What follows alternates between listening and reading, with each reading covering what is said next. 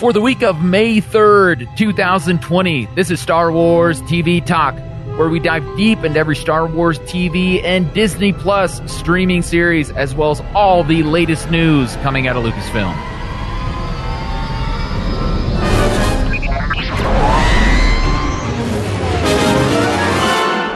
Today, we are reviewing the 11th episode of the 7th and final season of The Clone Wars, Shattered, in which Ahsoka's plan to escort Maul back to Coruscant is disrupted by the sinister Order 66.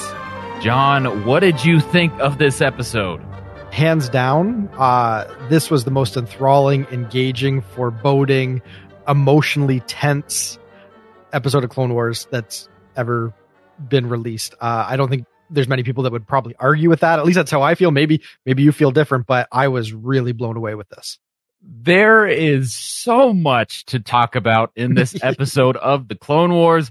Oh my God. Like, I don't know how to explain this. We were so prepared for Order 66, yet so unprepared for what unfolded in this episode. I feel at a loss for words here. So why don't we get into this episode? Yeah, absolutely. Break it down. Where do you want to start? So once again, we have this Avengers Endgame-esque type of opening where it's very gloomy and doomy. I mean, just the score that they have done on these last two episodes have been really great at establishing the tone of this entire episode here. Mm-hmm. Yeah, again, we got to start thinking of this as a piece. This really is a movie, and that's why we're not getting much upfront exposition or anything to try and rouse us. There's no need, because we're coming off of one scene right into the next. The tone that they set right out of the gate of just everybody sort of tending to their wounds and the calm on the battlefield after the battle is over.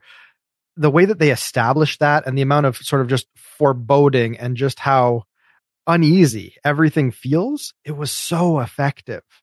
Everyone just kind of knows that there's something descending over the galaxy, and they were able to convey that without words. And I was just really taken aback at how effectively they were able to let the scene unfold. This was really effective stuff, and I really, really enjoyed it. I mean, the introduction is similar as well to things like the Harry Potter series, The Deathly Hallows, those two-part movies, where it feels so similar and it captivates the audience in such a similar way to where it does feel like I should be sitting in a cinema watching this piece unfold because it is so wonderful. It is so great. And it really does do something for the audience. But man, I mean, just opening up with that kind of just sad tone. And then, of course, seeing Mandalore being in ruins. I mean, Mandalore, it's already pretty messed up. It's interesting watching these scenes. I kind of alluded to it a minute ago, but they're saying so much without saying anything. And that's very rare, especially in fare that's geared more towards kids, where you feel like you got to spell everything out and you can't let subtlety sort of just exist in the scene. This is really leaning heavy into just conveying a feeling and letting everything in the scene serve that. And you're allowed to fill in the blanks on where everyone's at emotionally.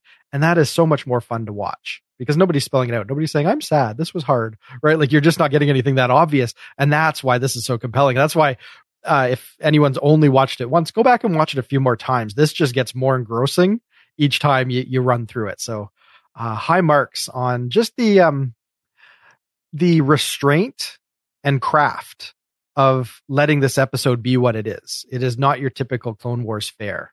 It felt like it was handled by someone that just really, really loves this moment in Star Wars lore and really wanted to give it as much heft and meaning as they possibly could.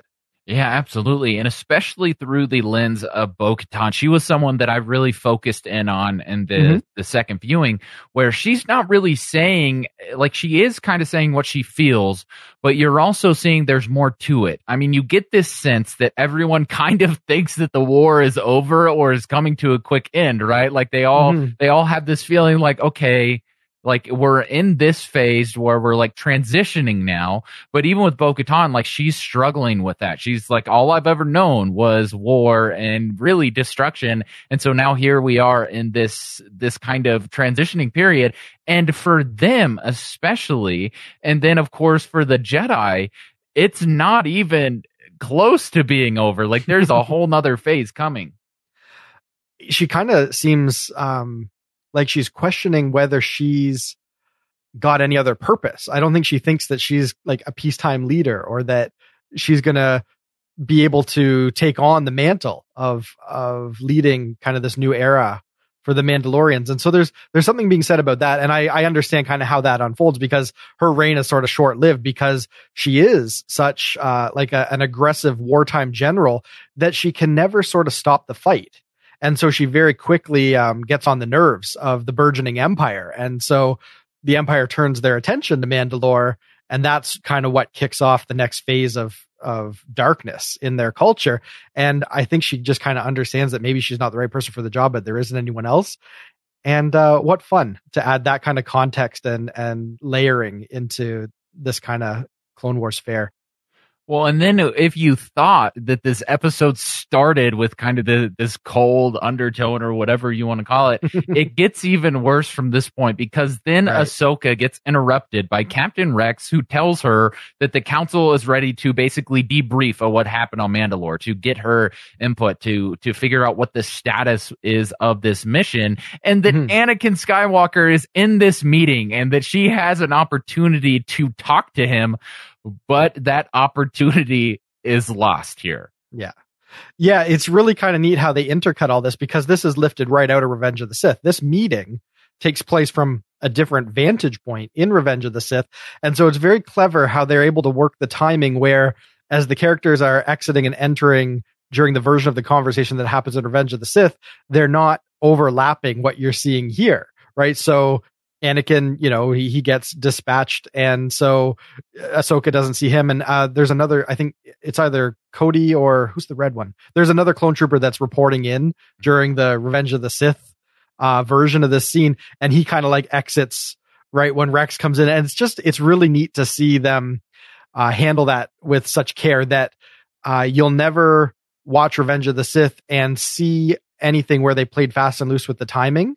They really like line this up just very perfectly with those events so that it all makes sense. You watch Revenge of the Sith, you now understand that maybe there was more going on and there was more issues that the Jedi were trying to juggle at the same time, but there's no contradiction here. This doesn't trample any of what was already established. And you really have to map things out and be very delicate with your narrative to make sure that you handle that well, and they're doing it. So again, high marks just kind of from the storytelling standpoint, but also a very effective scene of what could have been if Ahsoka had been able to make contact with Anakin, or if she'd been warmer with the Jedi and more forthright with what she had heard from Maul, if she'd given them that insight, would their reaction to Sidious have been more cautious? Would they have brought more Jedi? Would they have called Anakin back? You know, like, there was an opportunity. This was kind of that crossroads where the Jedi maybe could have won the day if they'd reined things in and taken a different tact. But because they didn't have that one vital piece of information to help them make a wiser decision, they fall for the trap, and everything in Revenge of the Sith unfolds. So much fun. It's great to be able to expand the story that we've already seen so many times and just make it all the more potent. Well, and then you have kind of these continuity nerds that are out there who are paying attention to every single detail. And maybe at last week, a lot of people that have focused on continuity. And I'll be honest, I'm one of those people that if there's like the slightest thing off with continuity, I'm kind of back there screaming. I'm like, wait, they established this in a previous thing.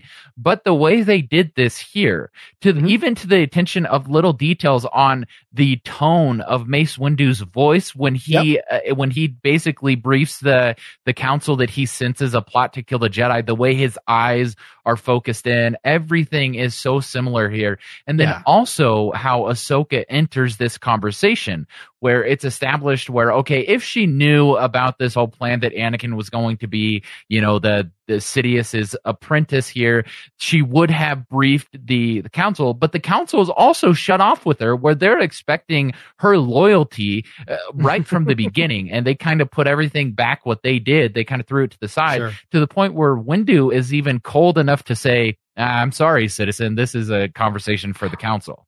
Well, sure, I suppose that's fair, but Ahsoka's the one that drew the line, right? Like, all along, even though it was a really dumb situation that led to her being ousted and disenfranchised by the Jedi, she was welcomed back, and she's the one that decided to walk away. And then in this scene, again, she doubles down on that. Again, Yoda's basically saying, hey, as far as we're concerned, you're a Jedi. Are you telling us otherwise? Like, by all means, like, let's get in sync here and let's get back to what's important. She was welcome to the table there. She's the one that drew the line and said, nope, you know, I was doing my duty as a citizen. Don't think that we're good yet. And because of that little bit of pride, maybe, or just her dwelling on maybe her wounds a little too much. And then the Jedi on their side of it, having a little bit of hubris and a little bit of arrogance too. You've got the worst qualities of everyone in this scene, sabotaging what could have saved the galaxy. Delicious. Yeah. Well, and then it's kind of a mishap, like you said, on both ends here, where they're both kind of holding back. They're both like, oh, I got some information that might help you. Everyone wants to hug and make up, but nobody's going to make the first move. Right. Yeah. And so this is so tragic because we know about this. Like, we know how this all unfolds. We're concerned about Ahsoka not telling the council, and Rex is kind of the voice of the audience here, where Rex is like, hey, how come you didn't tell them about this? Like, you knew something was going on. What's going on here?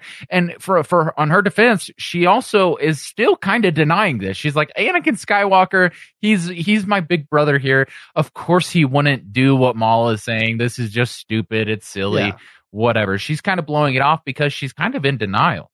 She's in denial, but also, is there any reason why you should take what Maul says at face value? The Sith have a reputation for being manipulators and liars. And so, I mean, you can't fault her. Of course, she has her own reason for being quick to want to reject that information.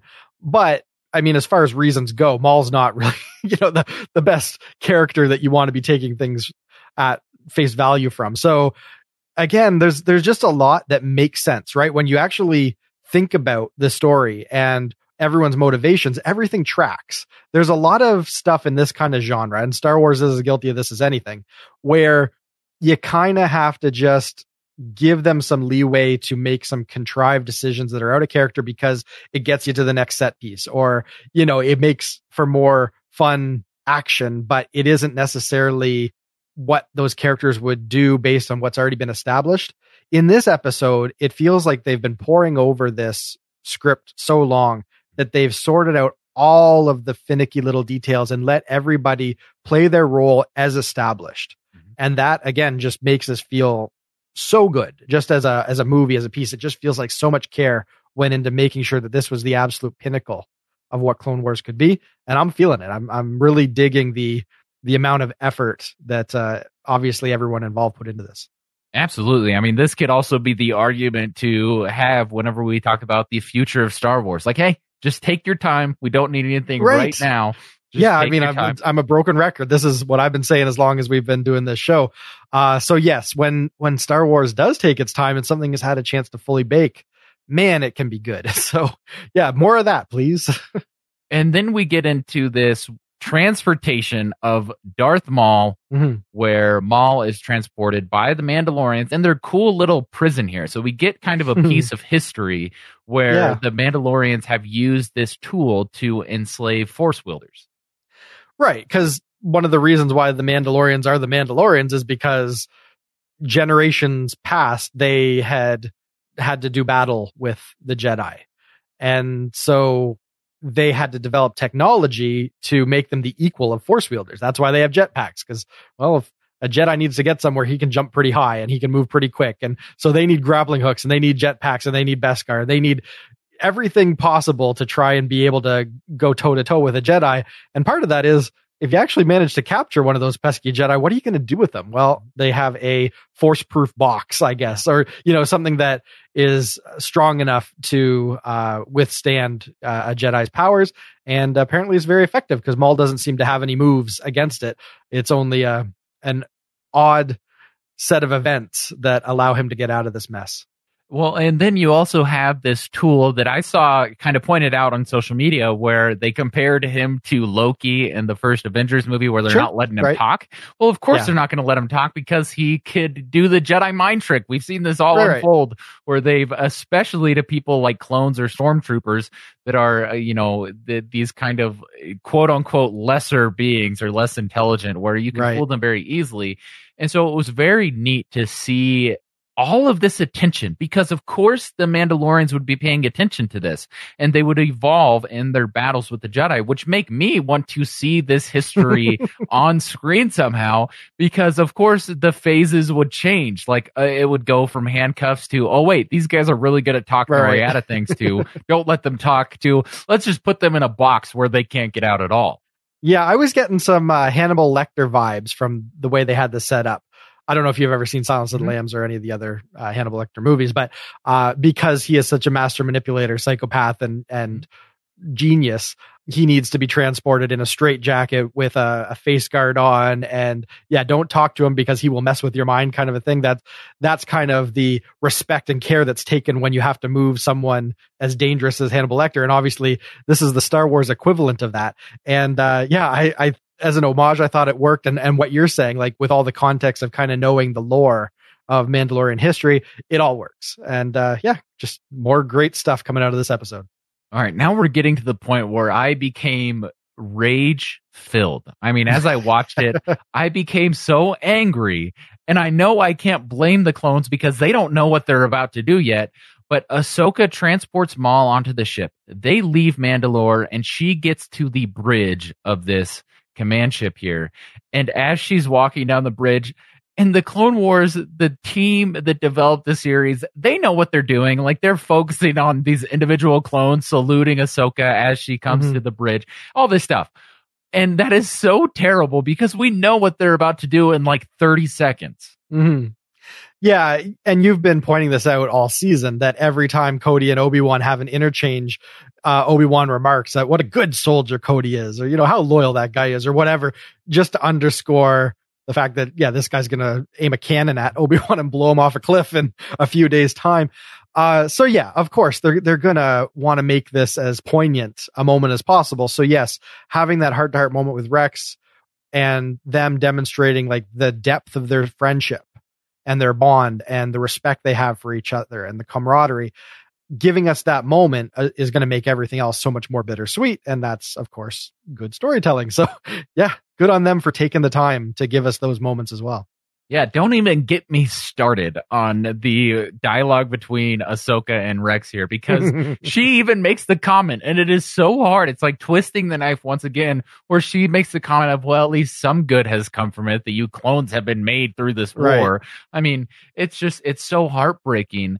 And it's also heartbreaking the way they transitioned this scene into this kind of third act of this episode, where we get the actual audio from Revenge of the Sith that has Hayden Christensen's Anakin Skywalker, Samuel L. Jackson's Mace Windu, and then of course we hear this all unfold as the Force is disrupted by this terrible act of Anakin Skywalker.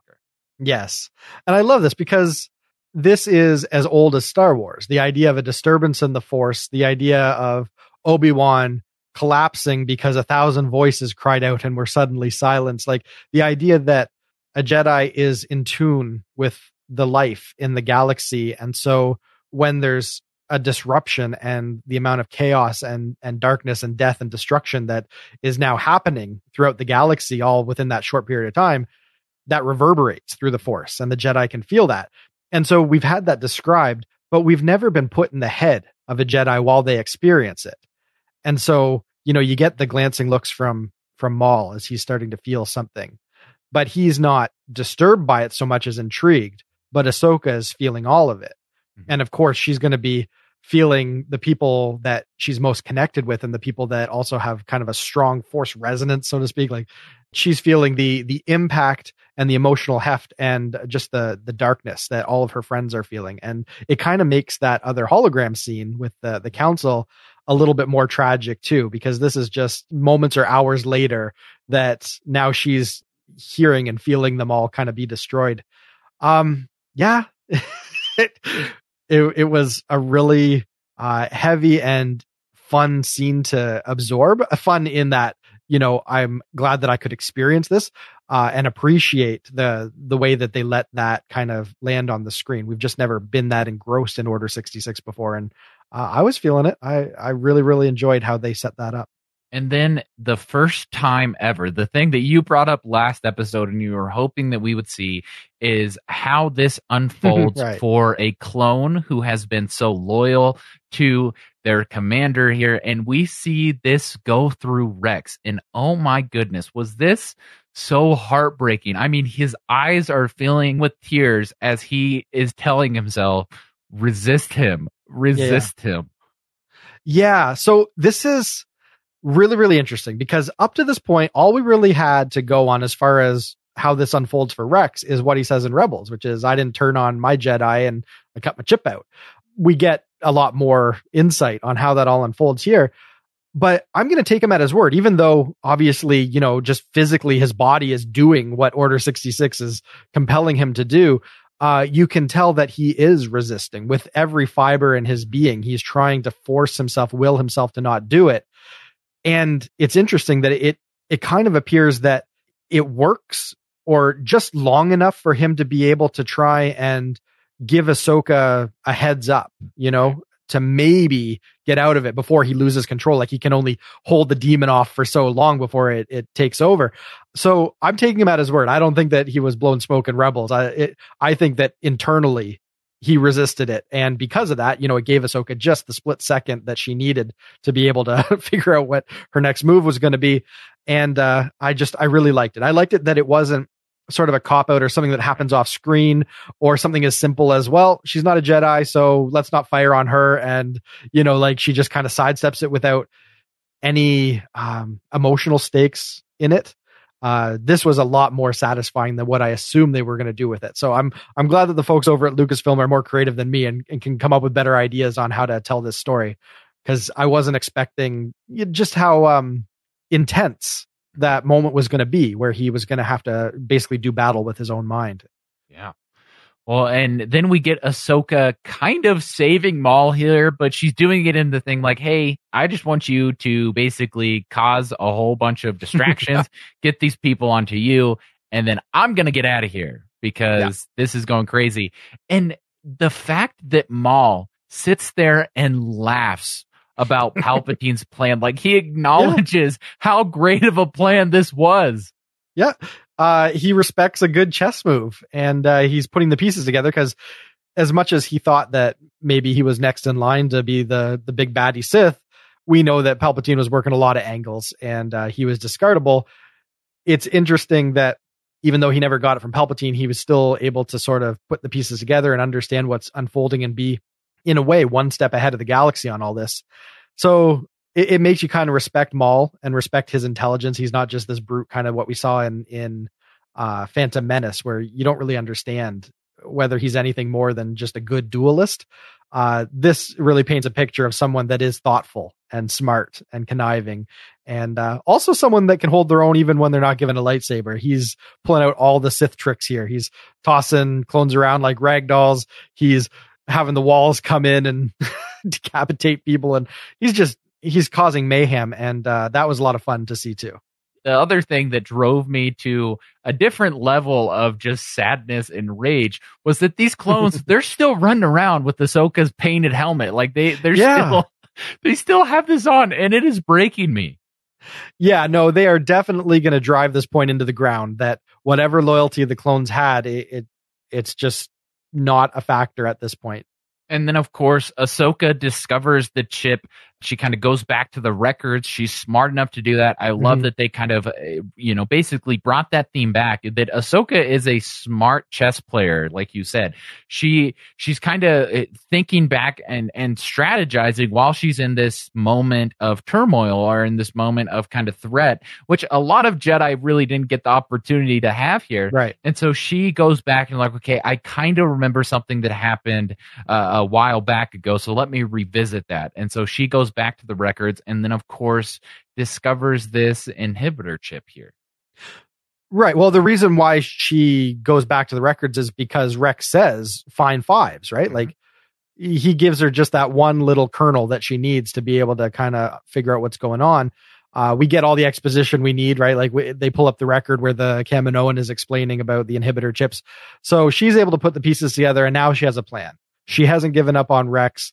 She's going to see if she can salvage him, because as much as his inhibitor chip is maybe preventing him from staying loyal, nothing's changed for Ahsoka. And we've seen, if nothing else, throughout the previous arc of this season, that Ahsoka has that, genuine loyal streak where she's going to do what's right, no matter what the stakes are.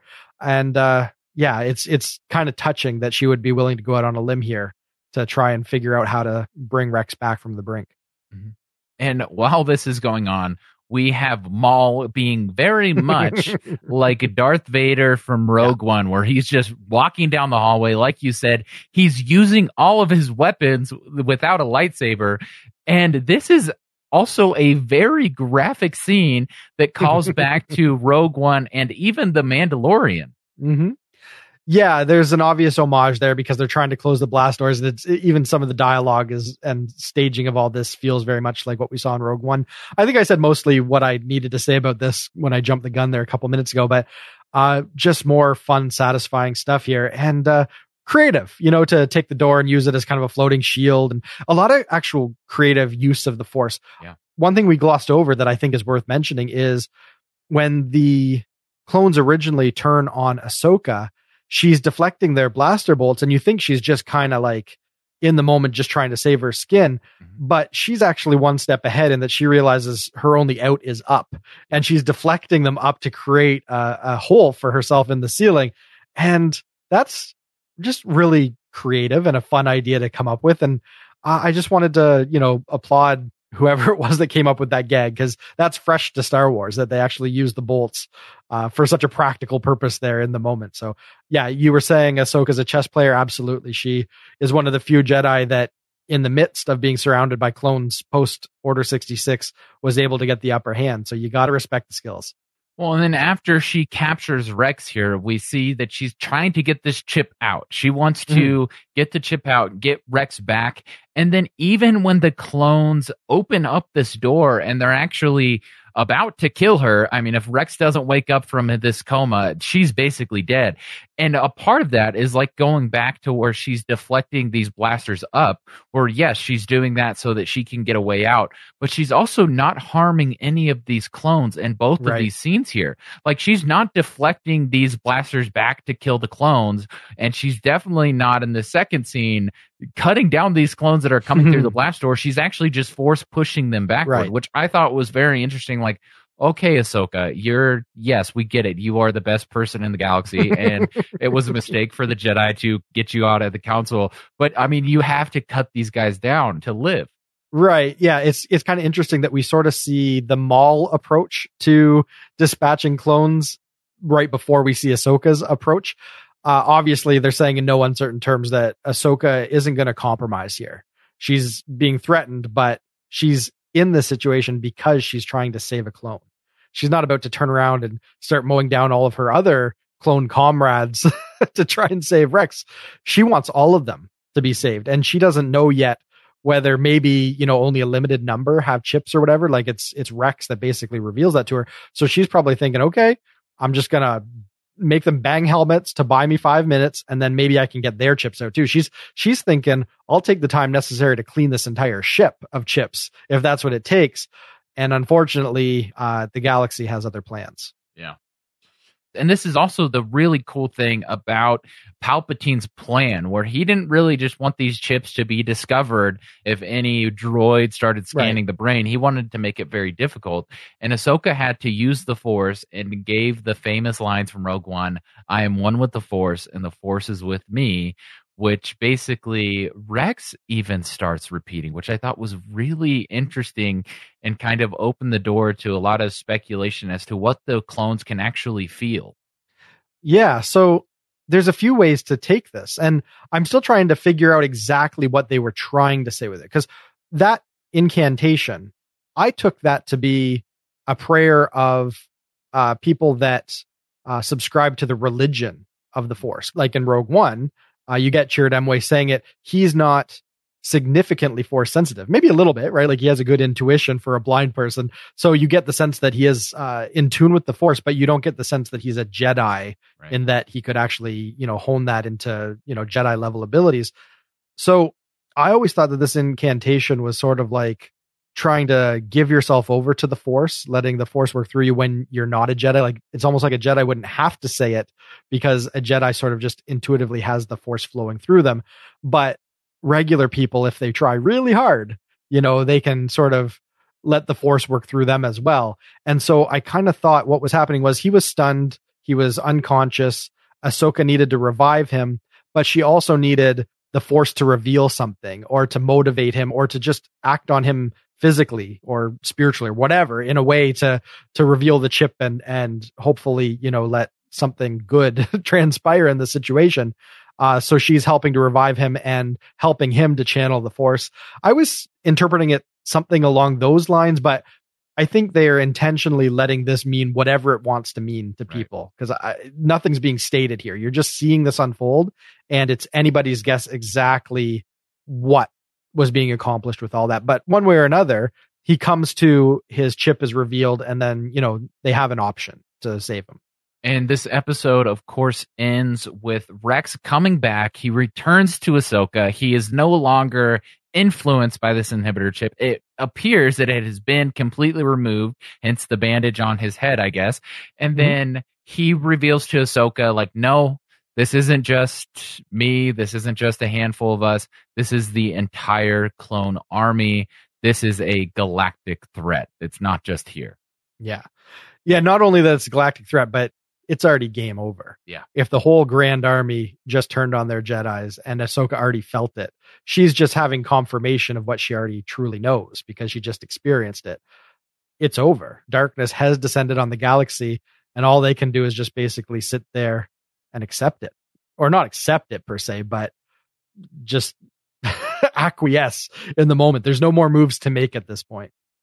Yeah, and this is also the point where we have one episode left of the Clone Wars to see how it really is going to go down. I'm assuming this is going to be from Ahsoka's point of view as to her plan on what to do to get out of here. And so I've been reading the Ahsoka novel, and I won't get into what has been established in that novel this week, but next week I think we're going to see what exactly Ahsoka does and the plan for her to survive for as long as she did leading up to Rebels.